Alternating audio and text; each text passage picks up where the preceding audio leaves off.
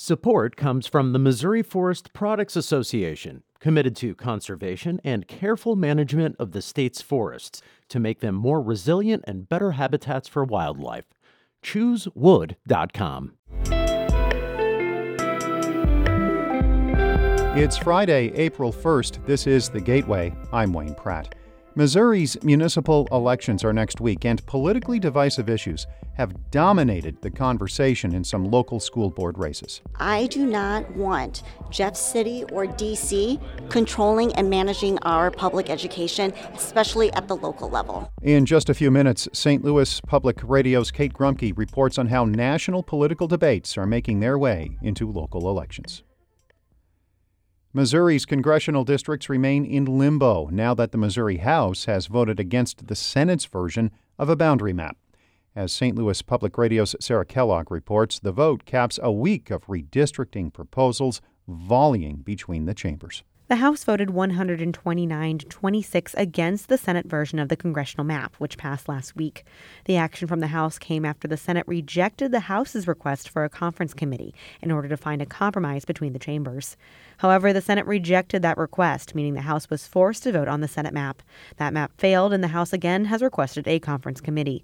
Senate Majority Leader Caleb Rowden said the Senate did not have the votes this week to agree to a conference, but he is in favor of one. I will say definitively anybody at this point who doesn't want it to go to conference is responsible for it going for it to go to court. It's the bottom line. However, both Senate Minority Leader John Rizzo and Conservative Caucus member Bob Onder spoke against the possibility of a conference.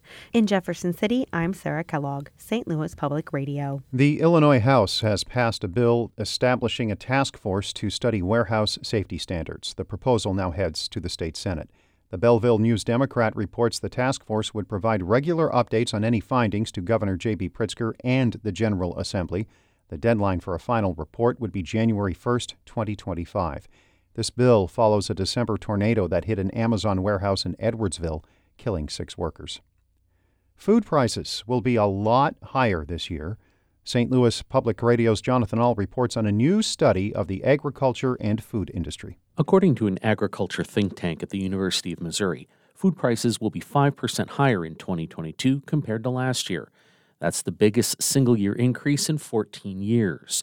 Pat Westhoff heads the Food and Agricultural Policy Research Institute. He says while prices are higher, no one in food production will be getting richer. So, for example, the farm level, yes, farmers are getting higher prices for the commodities that they sell, but they're also paying more for fertilizer, for fuel, and for other inputs. And so the net income picture for farmers may not be terribly different this year from what it was last year. Westhoff says the biggest increases will be in meat, fats and oils, and fresh fruits. Labor costs, fuel prices, and the effects of Russia's invasion of Ukraine are all partially to blame. I'm Jonathan Ahl, St. Louis Public Radio. School officials in St. Louis say they need more flexibility and financial support for programs to train students for vocational careers after high school. St. Louis Public Schools Superintendent Kelvin Adams says the district already prepares some students for jobs in healthcare, food service, and other fields.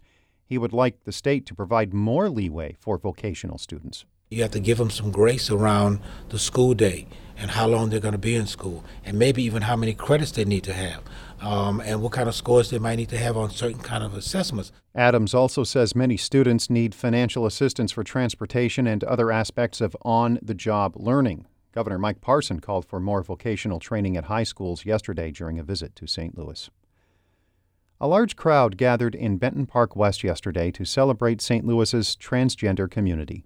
St. Louis Public Radio's Eric Schmid reports on the National Trans Day of Visibility. Frigid spring temperatures and rain that turned into sleet didn't dampen the mood at the Transgender Memorial Garden in Benton Park West. The lot was full of people who heard personal stories and ways to support the St. Louis trans community. Michaela Joy Kramer is an administrative assistant with Metro Trans Umbrella Group.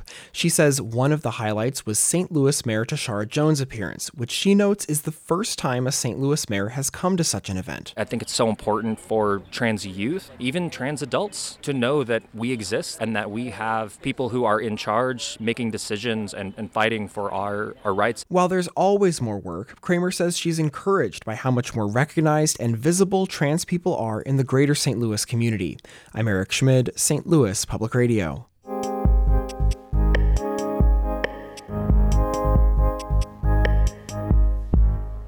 Voters will choose new school board members next week in Missouri's municipal elections. As St. Louis Public Radio's Kate Grumke reports, national political debates have made their way into the local elections. There are a lot more contested school board races in St. Louis County than there have been in recent years. And in some of those elections, national talking points have dominated conversations at candidate forums and on social media. At a recent forum in the Rockwood School District, the room was physically divided.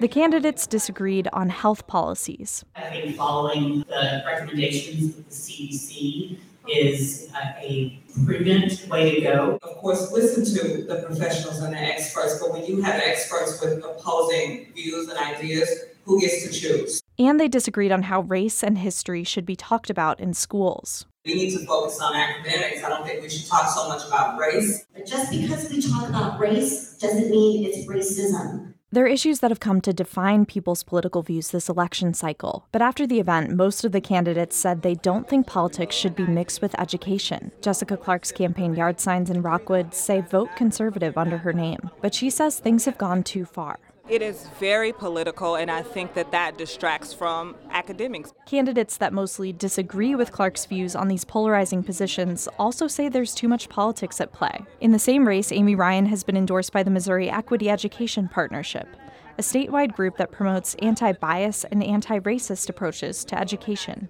I do not want Jeff City or DC controlling and managing our public education, especially at the local level.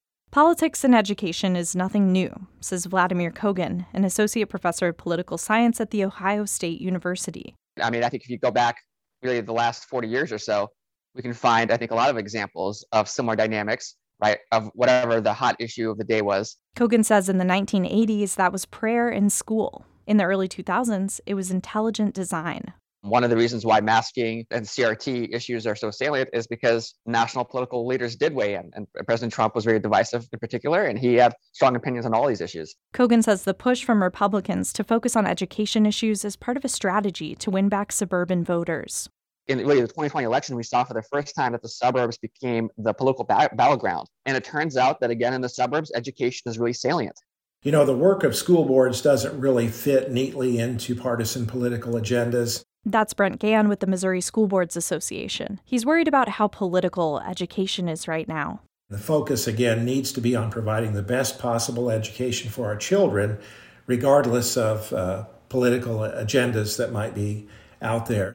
Not all school board races are focused on these wedge issues. In both the Normandy Schools Collaborative and Riverview Gardens, voters will elect board candidates for the first time after years of state control. In Normandy, a recent forum focused on how to improve the district's academics, not issues that have been the subject of a partisan divide. It's those types of consequential decisions that Ghan says make these elections important. The decisions that school boards make have more of an impact on our communities and on people's lives and our, and our children's lives than almost, almost any other level of government. But turnout for the spring elections is typically low. Last year in St. Louis County, less than 15% of registered voters participated. There are efforts to change the way these elections are held. Missouri lawmakers have filed bills to move the elections to November and even require candidates to pick a party. Supporters and even some political experts say a move to November could increase voter turnout, which would be a good thing. But Ghan worries that would just make things even more divided. We're very much opposed to uh, to that legislation. We feel like uh, that it would uh, create a more partisan atmosphere for school board elections should they be on a November ballot with a lot of other partisan races. Missouri's municipal elections are on Tuesday. I'm Kate Grumke, St. Louis Public Radio. Our Jonathan Ahl and Shahla Farzan edited that report. Shula Neuman is the executive editor of St. Louis Public Radio, a listener supported service of the University of Missouri St. Louis. Music by Ryan McNeely of Adult Fur.